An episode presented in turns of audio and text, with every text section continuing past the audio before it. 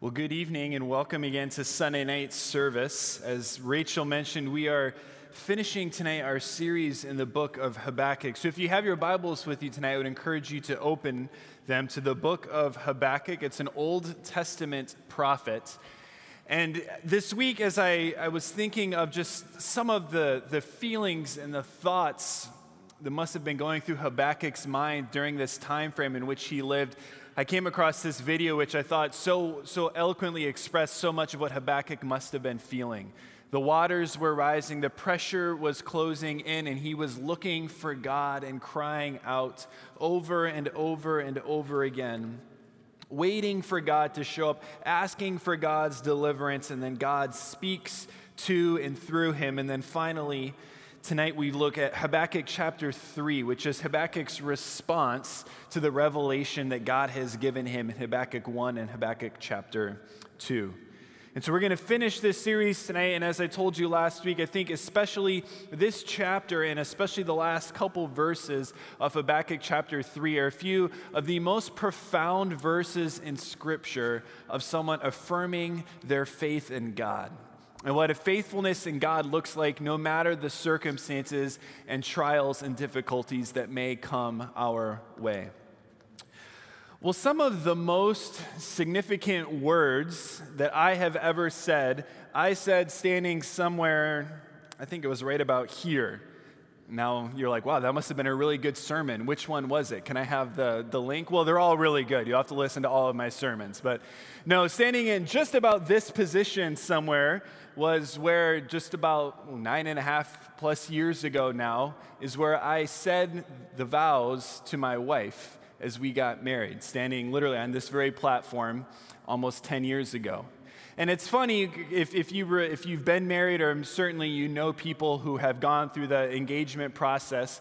If you talk to any peop, anyone who's engaged, when they're leading up to the wedding, they're, they're thinking and planning of a million things right? There's the dress and there's the location, and then there's who you're going to invite, and then there's planning the ceremony, and there's all the logistics of the ceremony. There's the reception, the food, the honeymoon. But it's interesting because they often don't think about what actually may be the most significant part of the whole ceremony. And that's something that I always help talk to them about as I've had the, the privilege of helping and, and officiating at different weddings is perhaps the most significant part of a wedding are the vows that the couple make to one another right? The promises that they make to one another before God and before the people who are assembled. And there are many different kinds of vows. I'm sure you've been to weddings where people have written their own.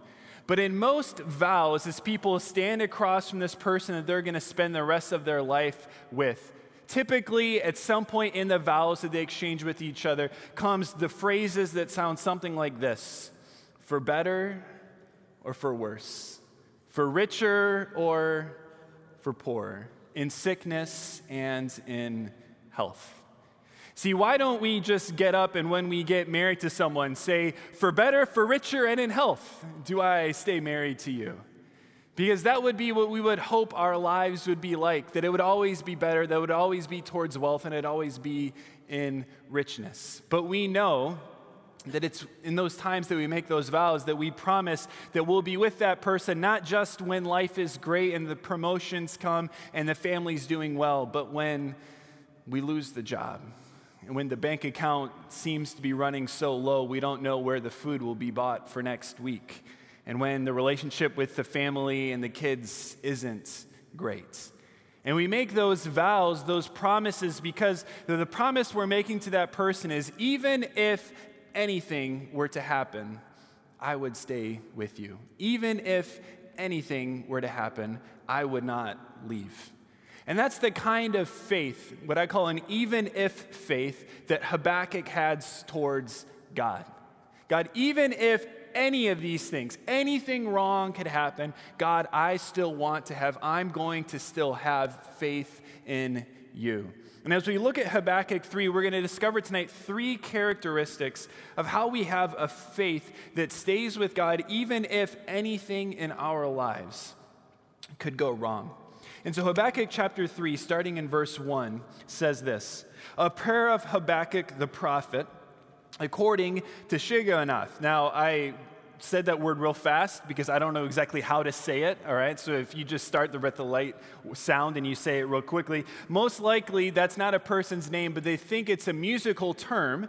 Probably the word literally means back and forth quickly. So he's probably saying this is um, what comes after is clearly a prayer. Most likely it was a prayer to be read aloud and even to be sung as they worshiped together. And so that word basically means it should be to an upbeat tune, to back and forth. This is an exciting song that Habakkuk has written and wants them to sing afterwards.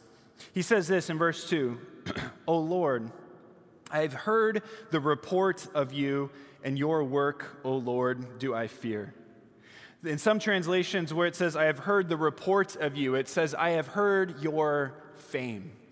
I've heard of your fame. You are so beyond just my own understanding that others have told me of your greatness. Certainly, Habakkuk is here thinking of his family and in his religious upbringing, other people exclaiming to him and telling him how great the God is that he serves. And then he's also heard of the report of God's work, and he says, You do I fear. Some translations translate it, Of you do I stand in awe. Of you do I stand in amazement. That phrase, fear, is not he shrinks back and he's scared before God, but it's a proper respect of standing in awe and amazement and wonder of who God is and how he has worked in the world. And he cries out this in the midst of the years, revive it. In the midst of the years, make it known. He's saying, as you've done before, God, would you make that work happen again, still the same today? And then he says this in wrath, remember mercy. In wrath, remember mercy. The first characteristic of an even if faith that Habakkuk shows us tonight is that an even if faith always trusts that God will always be good. It trusts that God will always be good to us. He stands back in awe and wonder of who God is. He's heard of his fame, of his renown, and it causes him to move in worship. And then he says this phrase at the end In your wrath, remember mercy. In your wrath, God, would you remember your mercy? See, we sometimes make a false dichotomy between God's wrath and God's mercy. We say, well, which is God? Is God a God of wrath or is he a God of mercy? The answer is yes. He's both. He's both a God of wrath and a God of mercy. And it's hard for us to get our minds around, but if we emphasize one side to the neglect of the other, we misrepresent who God is and how He's revealed Himself to us in our world. And the key to this is God is good in His wrath, and God is good in His mercy. And in both His wrath and His mercy, God is good towards us. The Old Testament is filled with passages talking about God's wrath. It's his righteous and proper response towards sin and evil in the world. One other example in the prophets is in the book of Nahum. The book of Nahum, chapter 1, verse 2 says, The Lord is a jealous and avenging God. The Lord is avenging and wrathful. The Lord takes vengeance on his adversaries and keeps wrath for his enemies. And we saw this if you were with us last week with these five woes that God gives, gives out of this judgment that is to come. The wrath of God says that God cannot stand idly by while evil and wrongdoing happens in the world. He has to do something to address the evil in our world. And the wrath of God is his righteous and proper response towards evil and sin. But sometimes, if you can start to think, if you read some people, you would think, well, that, that God of wrath is the Old Testament God. But the New Testament God's not like that. Well, you just simply haven't read your New Testament closely enough. Because in the book of Romans, it's throughout the New Testament, but in the book of Romans, chapter 1, it says this For the wrath of God is being revealed from heaven against all ungodliness and unrighteousness of men, who by their unrighteousness suppress the truth. The wrath of God is not an Old Testament concept, but it's who God is, meaning it's always his righteous response towards ungodliness, towards unrighteousness, towards sin. But Habakkuk was crying out to God, which is appropriate to do, that in the midst of, uh, in the midst of him judging sin which is a good thing, that sin is judged by God, that God would be one who would remember his mercy. That in the midst of wrath, God would also remember mercy. And we see throughout the scriptures that these things often go together. They're not separated from God, but they're two sides to his character. See, while God is a God of wrath who punishes sin, God is also a God of mercy, meaning this that God does not treat you and I as we deserve. God does not treat you and I as we deserve. God is a God of mercy meaning that we deserve, because of the sin and the evil in our own hearts and our own lives, that we deserve to face punishment by God. We deserve eternal separation from God because of our sin, but God is a merciful God in that He does not treat us as we should. And the greatest place where God's wrath and God's mercy meet is in the cross of Jesus Christ. Where God's wrath and mercy meet is at the cross of Jesus, where God's punishment towards sin was poured out on Jesus. That he paid the punishment for all of our sin who believe in his name. And at the same time, at the cross, mercy overflowed for you and I. That because Jesus was treated how we should have been treated, that now we received kindness and grace from God that we don't deserve. And, he, and, and Habakkuk is saying that God is both a God of wrath and a God of mercy. But either way, God, whichever you decide towards us right now, that you are a God who is good. That God is a God who is so good towards us. And Habakkuk, as he's been praying, starts to get this, this greater picture as he challenges and leans into God's character, he starts to understand this greater idea of who God is and that God's plan is always for our ultimate good. Because God is a good God, and if you are his child, he loves you unconditionally. His plan for your life is always for your ultimate good. But here's the thing the ultimate good that God has in mind for your life isn't necessarily the thing that you think you need or the thing you want or what you would even say, this is what will ultimately be good in my life. So, God will allow us to go through hardships and pain and difficulty, like how Habakkuk did in his time. Why? It's not that God is no longer good, but God has a greater good that Habakkuk didn't see and he didn't understand at first, but in that in those sufferings, God says, I have a greater good even for you than you would understand. See, in your pain and in your difficulty, there's a greater good that God has for us that we may not even know. But God is a God who's always good. Even in the moments of our circumstances, we may not know how that makes sense right in front of us. An example that's been very real in my life recently of this is that the fact that my wife, for over two months now, has been very sick. She literally has been sick each and every day. And if I were to tell you that, you'd be like, well, that's not a good thing. And I would agree, it's not a good thing that my wife is sick. I don't want my wife to be sick. But in a sense, it is a good thing because she's sick, because she's expecting our first child this next spring. And so, yeah, right? That's, that's the, the best thing. That's so that's so great. That's such good news, the ultimate good that comes from it. And it's been funny as I, as I tell people, oh, you know, we're, expecting, of course, everyone, we're so excited, and we really are. And they go, oh, well, well, how's your wife? And I always say, well, first off, how about me? I'm fine. Thank you for asking. I don't say that, all right? They say, well, how, how is Kristen feeling? And I'm like, she feels pretty awful. She feels pretty awful. And then some people, which I, I understand, they're like, well, just remember, since she's sick, that's actually a good sign. It's actually a good sign for, for the baby's health that the mother is sick. It means things are growing and developing. And I'm like, I understand that, but when she's home hugging the toilet, I don't think I'm going to tap on her shoulder and remind her of that, right? This is a good thing right now. This is good. In the midst of the the struggle and the hardship of life, God has a greater good for us. But sometimes we don't see it in the midst of our own pain and our own hardship. But God's a God who is always good. In his wrath, in his judgment, in his mercy, and in his grace, he's always good. And Habakkuk has learned to trust in the greater good of God, that his goodness is always there towards us.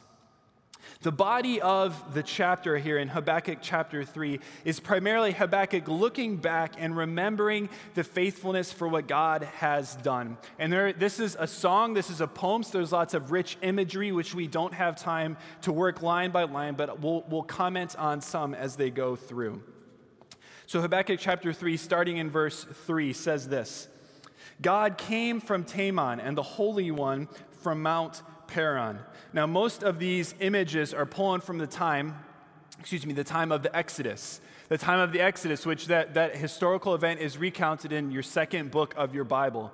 God's people had been in slavery and bondage in Egypt for hundreds of years when God sent a man named Moses to come and to save and to remove his people out of Egypt and then to take them into the promised land. And this event, which so encapsulated the faithfulness and working of God, is the main event that the Old Testament keeps looking back to when it wants to remind themselves of God's faithfulness. And it's the event that Habakkuk looks back to.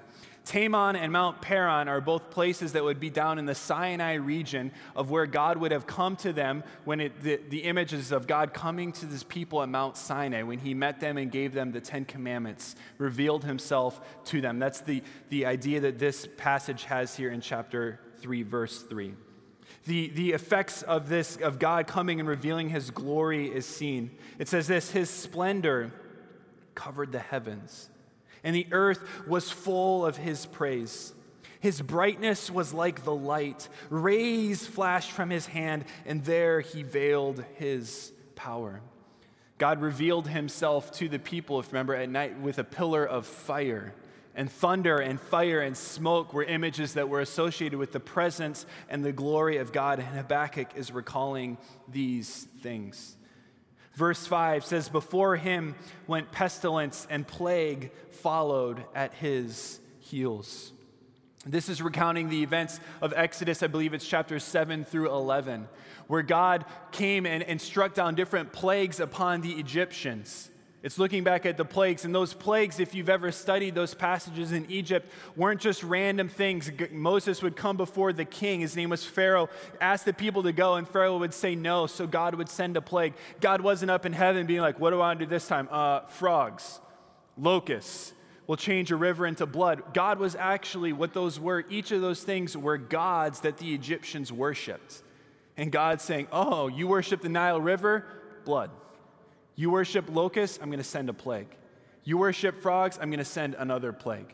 And the, all the plagues are actually God saying, I am the one true God by overriding the gods that the Egyptians had. And it's looking back to that time. Verse 6, again, looking at the impact that this had throughout the earth. He stood and measured the earth, he looked and shook the nations. Then the eternal mountains were scattered, the everlasting hills sank low. His were the everlasting ways. I saw the tents of Cushan in affliction, and the curtains of the land of Midian did tremble. Cushan and Midian, Cushan is another name for Midian. It was a region that came up and tried to go against the people of God in the book of Numbers during this same time frame, and they were soundly defeated for trying to rebel against God's people. Then in verse 8 to 15, he starts to shift to reflect more on this character of God. And the image that he uses of who God is is this God of a divine warrior, a God who fights for his people. He says this, verse 8 Was your wrath against the rivers, O Lord?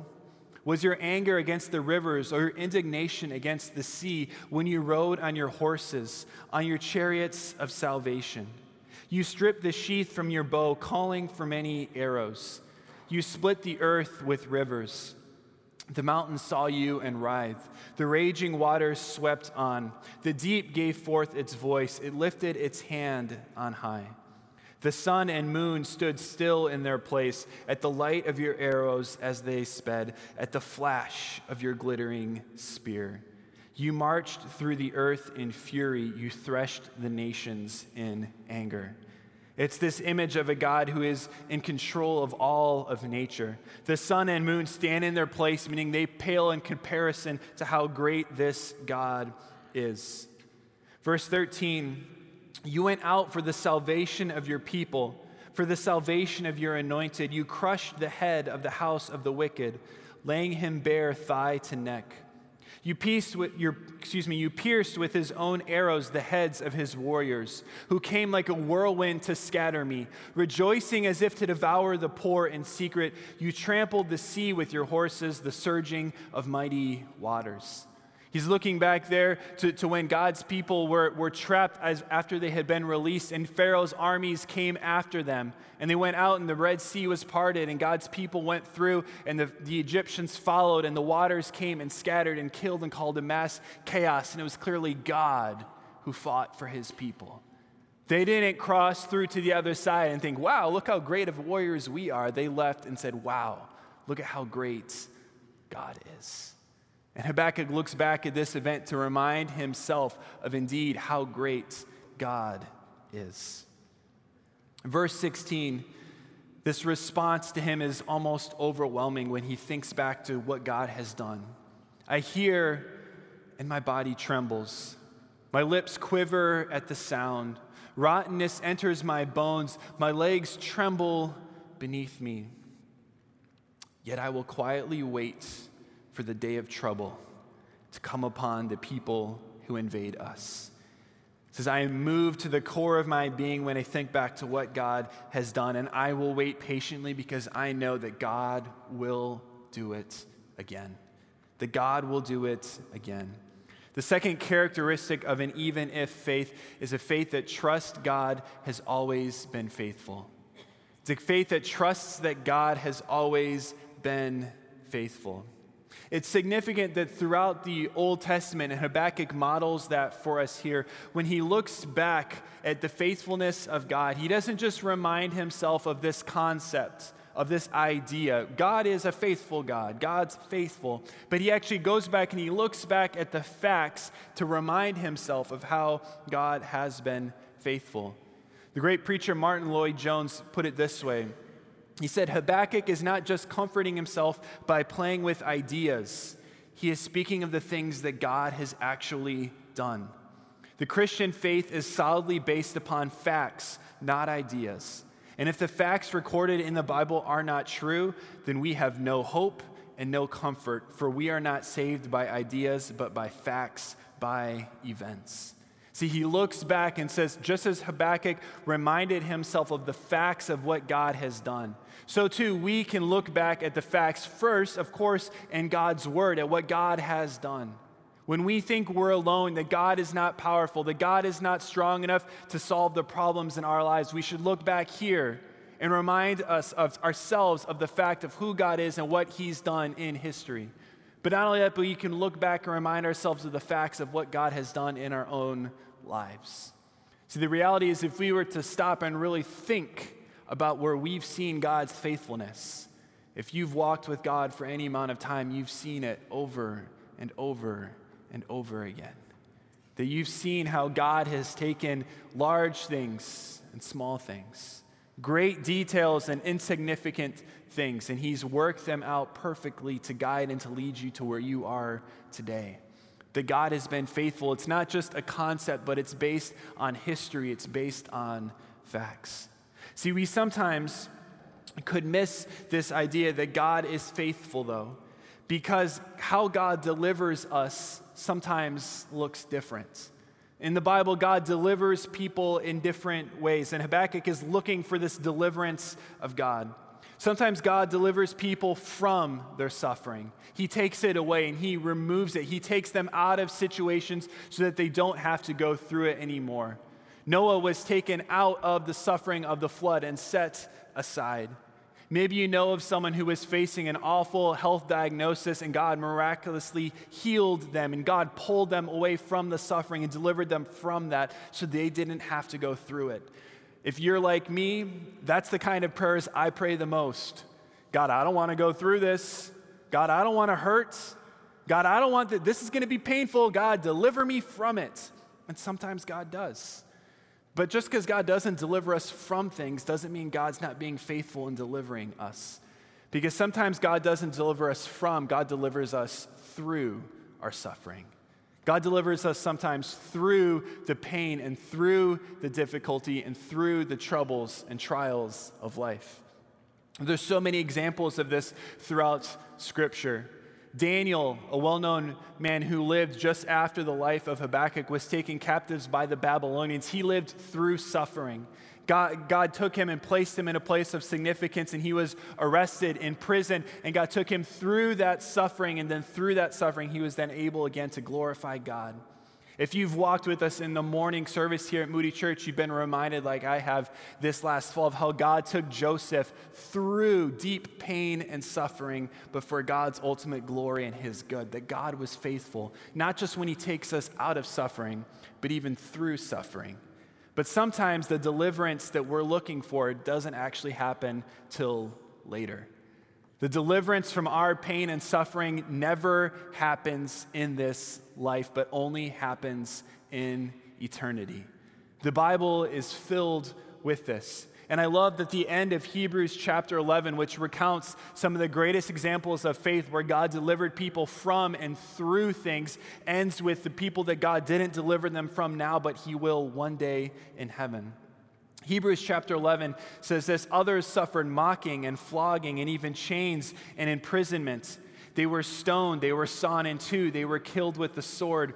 They went about in skins of sheep and goats, destitute, afflicted, mistreated, of whom the world was not worthy. Wandering about in deserts and mountains and in dens and caves of the earth, and all these, though commended through their faith, did not receive what was promised. They were looking later. Their deliverance came later in life. And God's call for us amidst this promise that He is a faithful God. He'll deliver us from our suffering, through our suffering, and maybe for some of us later on in heaven is the only place we will be delivered.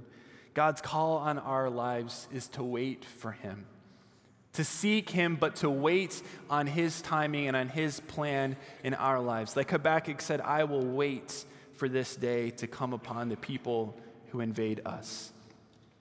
Thinking of waiting, the prophet Isaiah says this Have you not known? Have you not heard? The Lord is the everlasting God, the creator of the ends of the earth. He does not grow weary, or excuse me, he does not grow faint or grow weary. His understanding is unsearchable.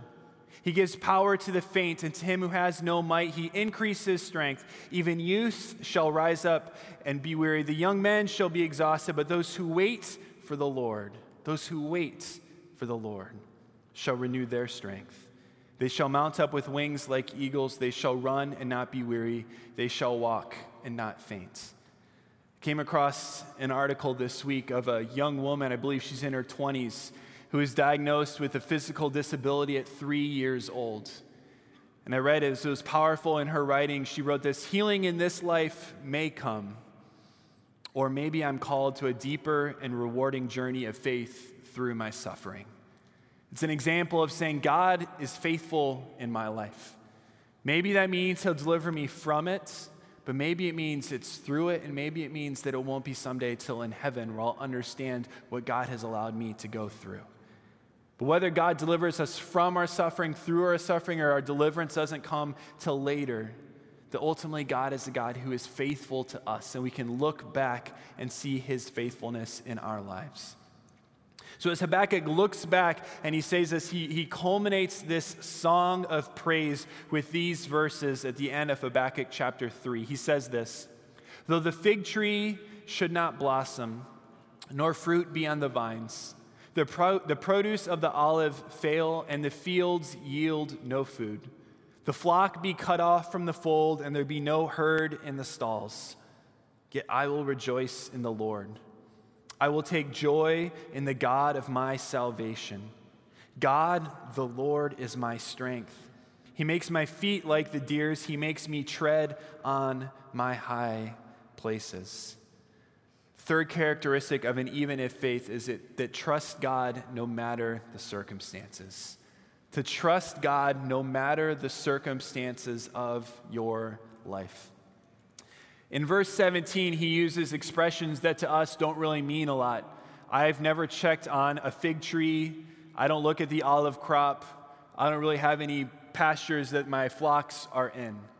But if you put that in today's language, he's saying even if the stock market crashes, even if I have no money in my bank account, even if every grocery store in Walgreens closes down and a foreign nation comes in and invades us, and I have no semblance of security or life as I've ever known it, even if anything wrong in my life could happen, I still will rejoice in God. He's saying, Imagine the worst circumstance that you could happen in your life. The people closest to you pass away, betray you, whatever it may be. Habakkuk says, Whatever that is, the worst could come. And even if that happens, I will still rejoice in God. See, circumstances cannot stop our faith when we rest in the God of Scripture. They couldn't stop Habakkuk's faith. It wasn't based off of just the circumstances of life. See, he knew God was his Savior, that he took joy in the God of his salvation, it says. It was reminded this week of this passage in Isaiah chapter 43. It says this that when you pass through the waters, I will be with you. And through the rivers, they shall not overwhelm you. When you walk through the fire, you shall not be burned, and the flame shall not consume you. See, Habakkuk shows us that we can still have joy in Jesus in the midst of the hardest times of our lives. Doesn't mean that we're happy or that we, like, oh, great, this is happening. How lucky am I? But that there's still deep joy to be found in God, no matter what the circumstances of your life look like tonight. Because God is our Savior. He can save us in and through any circumstances that would come our way. He not only was convinced that God was his Savior, but also that he relied upon the fact that God was his strength. God was not just his Savior, but God was his strength. God the Lord is my strength. He makes my feet like the deer's, He makes me tread on the high places. He was convinced of God's ability to provide for him no matter what. This passage here in Habakkuk 3 reminds us of Psalm chapter 18, where the psalmist writes this For who is God but the Lord? And who is a rock except our God? The God who equipped me with strength and made my way blameless, he made my feet like the deer and set me secure on the heights. See, here in the Midwest, if you see deer out, you normally see them in a field walking along, maybe by some, some grass or, or by the edge of the woods, and it's not a big deal. But where the Israelites lived, it was a very rugged country.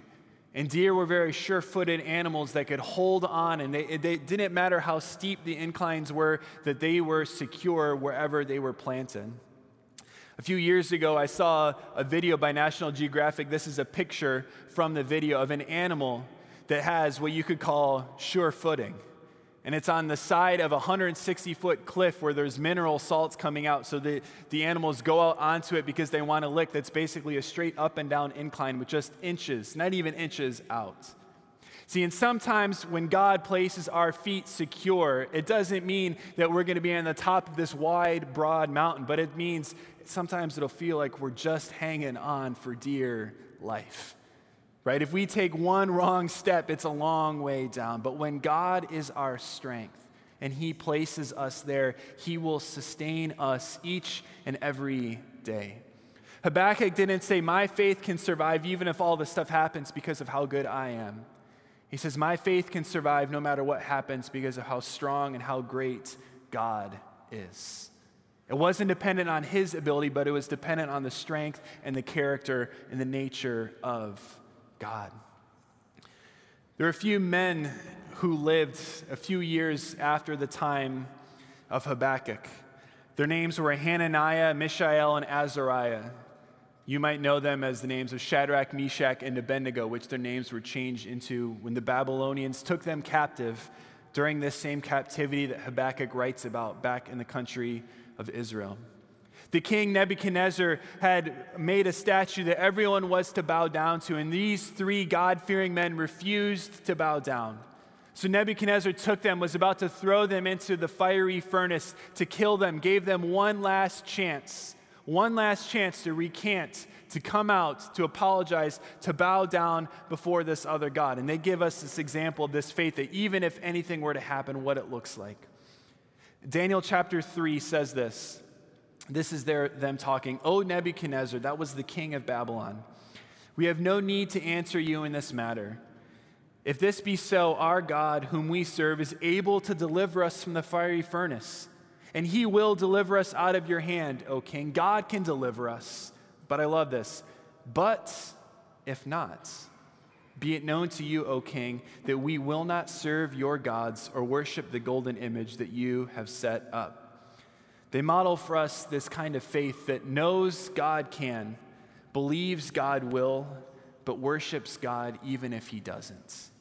Knows God can save us and pull us out of any circumstance believes God will, but he worships God no matter, even if God doesn't show up the way that he expected. See, God is not just our Savior, God is our strength each and every day. And we can trust in God no matter the circumstances of our lives because we, our faith doesn't depend on our own efforts, but on a God who is faithful and provides for us each and every day. When you came in tonight, you received a bulletin, and in that bulletin was a little three by five card. If you could take a moment, go ahead and grab out that three by five card that came in your bulletin. I'm going to invite the band to come on up during this time. And as we wrap up this series on Habakkuk, as we've been thinking about where God is in the midst of our troubles and trials and the questions and the hardships of our lives, I just want us to take a few moments to pause and reflect tonight. And on the left hand side, there's just this question that says this Where have I seen God's faithfulness in my life? Habakkuk had this discipline of looking back, and he saw how God had been faithful to him, and it reminded him again. So just take a few moments tonight as we close and just think where has God been faithful in my life? through both significant circumstances and through the small. Where have you seen God to be faithful? And then on the left side, it says this Where do I need to trust that God will continue to be faithful? Because we're all facing circumstances that we need to trust that God will not only be our Savior, but our strength each and every day. To trust that God will provide for us anew and afresh again tomorrow.